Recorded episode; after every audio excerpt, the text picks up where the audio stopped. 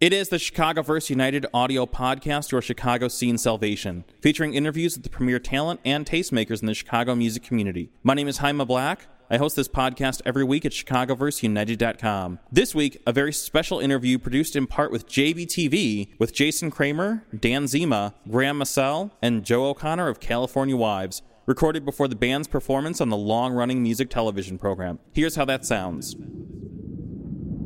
Jaime Black here at JBTV, and I'm here with California Wives from Chicago, Joe, Jayson, Dan, and Graham. How is everybody doing today? Fantastic. Awesome. Great to be here. Very good, very good. Excited to be here. Yeah. Uh, you guys are having a really spectacular kind of like weeks, months right now. I know last night you just played Lincoln Hall for your record release show, right? Yeah. It's awesome. How was that? Great. It was pretty great. Yeah. was, we've ne- we'd never headlined Lincoln Hall before, so that was the first time for us, and it was great. It was all we thought it could be. Yeah, it's a hometown show, right? Like, I mean, was there a lot of like hometown support, people you know in the audience? Oh, yeah. Yeah, a lot of our friends, a lot of our friends who we haven't seen for a while came. Uh, There's a few people I didn't see, so that was great. Also, people that we've never seen before, which is really cool.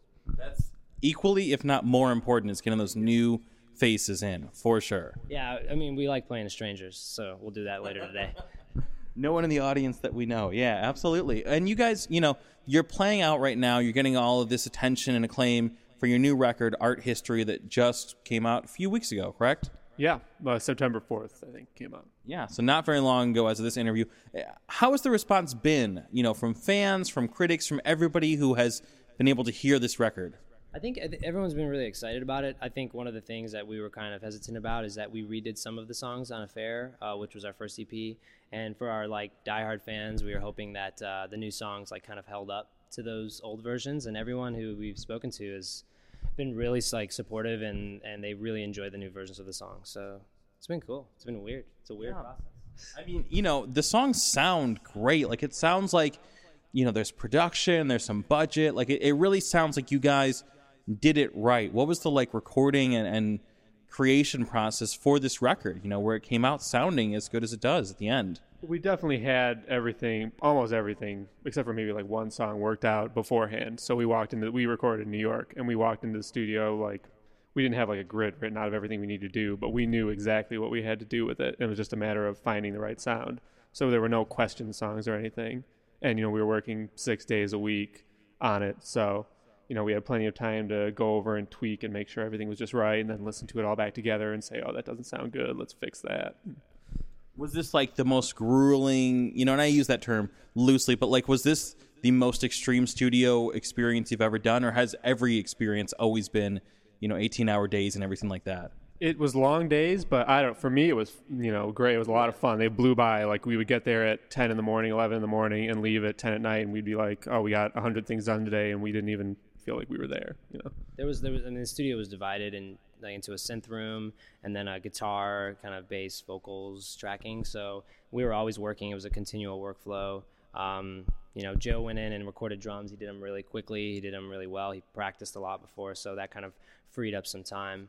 Um, and yeah so um, and joe's all the way over there. Joe would you like to get on this mic? Tell us about that. It was uh, it was kind of weird. Being in the studio is kind of always like being in a time warp because you go into a room for like twelve, and then you just emerge twelve hours later, and like it's dark out now, and they're like different people. It's like totally different experience. So, but um, I think it was a little bit more intense than what we were used to because I think because we we didn't anticipate this sort of response, but we knew a lot uh, that it was going to get a lot of attention paid to it, if not a positive attention. Um, but it turned out to be positive. But um, yeah, it just was slightly more stressful, but having enough time to do everything helped out a lot. I think. So We did have that one song that we had what like Lightyear, which is the last song on the record. We had it in one kind of version going into it, and you know, it was the night before we were going to record it, and I kind of went to my producer. I sat down in a room with him. I was like, I really don't like the way that this song is. I don't like this version at all. And he was like, Okay, you have 24 hours to change it because we're gonna go track it tomorrow. So I stayed up. I stayed up all night that night. Um, I didn't come up with anything. And then I woke up the next morning. I came to the studio really early. I don't drink coffee, and I drank like five cups of coffee. I got really hyped up for it, and by the time Joe came into the studio, what was it like four or five hours later? He was like, "How's Lightyear?" And I was like, "It's done. It's finished." he was, he was also talking like way faster than he had ever spoken. I was like, what? I like the producer. I'm like, what's up with Jay? He's like really talking. No. We, we, there's some like uh, there's some background vocals in, in the end. We kind of just all you know we let it hang out on that song. We kind of just uh, we kind of went for it on that song. It's definitely influenced by caffeine. So So if you guys, if you were drinking coffee for the entire recording process, you guys probably could have like done it in like a week, front to back. it would have sounded like Hanson for sure. I mean, it would have definitely been a Hanson record. I, I guarantee it. I Or guarantee. it would have been like footwork, like 160 BPM or something, all the way through, or just like, Yeah. you know. So that might have that might have not worked out either. But one song, one song on caffeine is okay. Well, you know, this record, Art History, this is your debut, you know, doubleheader. It's your debut full length, and it's your first effort for Vagrant Records, correct? Yeah, for sure. Yeah. How did you guys get hooked up with Vagrant? Because that is a label with a lot of history. I mean, they're one of the larger indies, I want to say. Yeah, no, um, that that's that's real talk. I mean, they're they're they're a great label. I remember going to Get Up Kids shows back in the day. Yeah. Um, you know, I like Saves the Day back in the. You know, I liked all those bands, and to ha- be on a label with such great history is great. It's just one of those things. We really worked. We really worked uh, hard to kind of put Affair out there. You know, we played a lot of shows. We went to South by Southwest, um, and we met a lot of people and we, we we just worked hard, and I think that if you, as long as you keep working on something and you and you really believe in it, you know, you just have to have faith that someone somewhere along the way, you know, somebody's gonna pick it up, someone's gonna like it, and it was Vagrant Records. So when you guys were working with Vagrant and you know putting out the record and, and creating it and everything like that, well, a first off, at what point in the process didn't Vagrant enter the picture? Were they there before you started recording? Did they come halfway through? Did they come after the record was finished? Or We started talking to them sometime around um, South by Southwest, like maybe somewhere in that area, and then we kind of did that, and uh, then we started interacting with them after that and started sending them, you know, demos and talking on the phone about plans.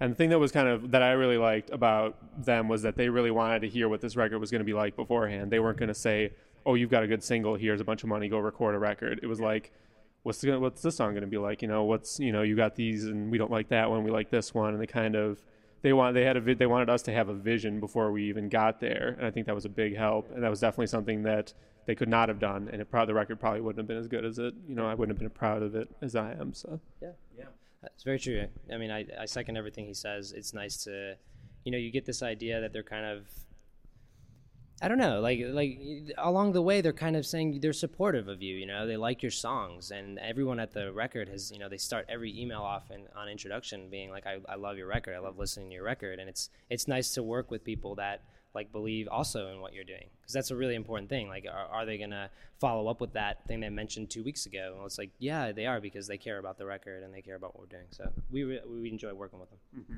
Well, you know, I mean, that's so positive to hear because there's so many bands, and especially in Chicago, but also outside of Chicago, who they sign these record deals. They think it's going to make and you know put them on the map nationally, and then the record doesn't come out, or they get a bad deal, or you know the guy who signed them leaves the label or gets fired the week the record comes out. It's it's refreshing to hear like a positive story of a Chicago band getting signed.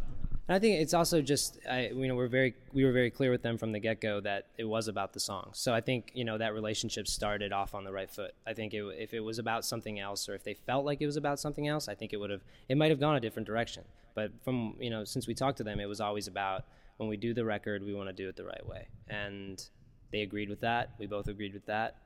Kind of like when you meet someone you like them, you just start hanging out. It's just one of those things. It worked.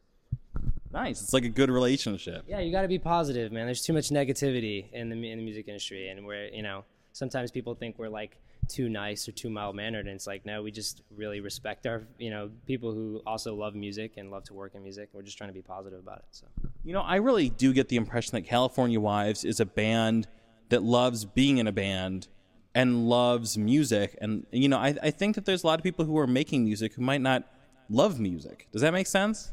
Yeah, I mean you know the the, the wicked word is like posturing, you know, and I I, I try to stay away from that. Joe kind of like nudged me and was like, we should use another word other than posturing. He's probably right, but. But yeah, I mean, it's it's definitely you know, sometimes it's about putting on the act, you know, putting on the show. We're we're just a bunch of music nerds that love gear. You, I mean, if you hung out in the van with us, um, you know, without the cameras rolling, because there'd be some swear words or cussing or probably, but uh, but uh, you know, we talk about amps and tubes and and things like that. I mean, we love making music and think give we it a go. also we also have a pretty eclectic background. You know, everybody has done lots of different things. You know, this is just a like a culmination of everyone's musical experience. So you know, we listen to a lot of different types of music that bear no resemblance to the music that we play. So you know. Yeah. So it's not just like you guys are that like pop band only listening to pop or yeah. I mean, why, I, I don't really understand why someone would, would want to do that unless they were like huge like Scorpions fans or something, and they only want to listen to the Scorpions or something. That's fine, but we like the Scorpions. we like we, yeah. I mean, but but but um, I don't know why you would want to. I mean, I don't want to make hair metal music. I don't you know I don't want to sound like New Order. I want to make my own music, and I want it to be a, a mixture of. Or we want to make our own music that's a mixture of everything we like. Why would you want to limit yourself to like one genre? Why would you want to like peg yourself in one little spot, put yourself in the corner. Don't do that. Listen to Prince and then listen to Barry White and then listen to Mozart. I don't know, listen to it all. Yeah, absolutely. Now, you know, you guys mentioned in creating this record and creating art history that you were in New York City, which I think is interesting because you're a Chicago band, which is where, of course, we record JBTV. But you were out in New York. Was you know? Do you guys have a history with that city, or were you kind of entering blind? And how was that experience for you guys? I had never never set foot in it. It was pretty intense. It didn't feel like a fundamentally different thing from Chicago to me, but it was just more of everything. Yes. More more of everything about the you know Chicago versus a small town. Just more of that. Just crazier. But it, I mean, it was the perfect place for us to do it, to be honest, because number one, like our producer lives there, works out of this of a studio there mostly, and really knows that studio. So we were in a perfect situation with that, and also it took us. We love this city, but it sort of took us away from there, and we just kind of we were in record world for a month, or a little over a month. We didn't worry about anything else that you know that we do around here, or we talked to people. We you know, we all kind of ended up calling our friends and family just to feel like we were a little bit back home, but we were just there in the studio all the time, and that was probably, I think, for the best. Yeah, when we we've been talking about you know writing more music, and and when we do write music, you know, our intention is to go somewhere remote, somewhere where you can get away, where you can kind of.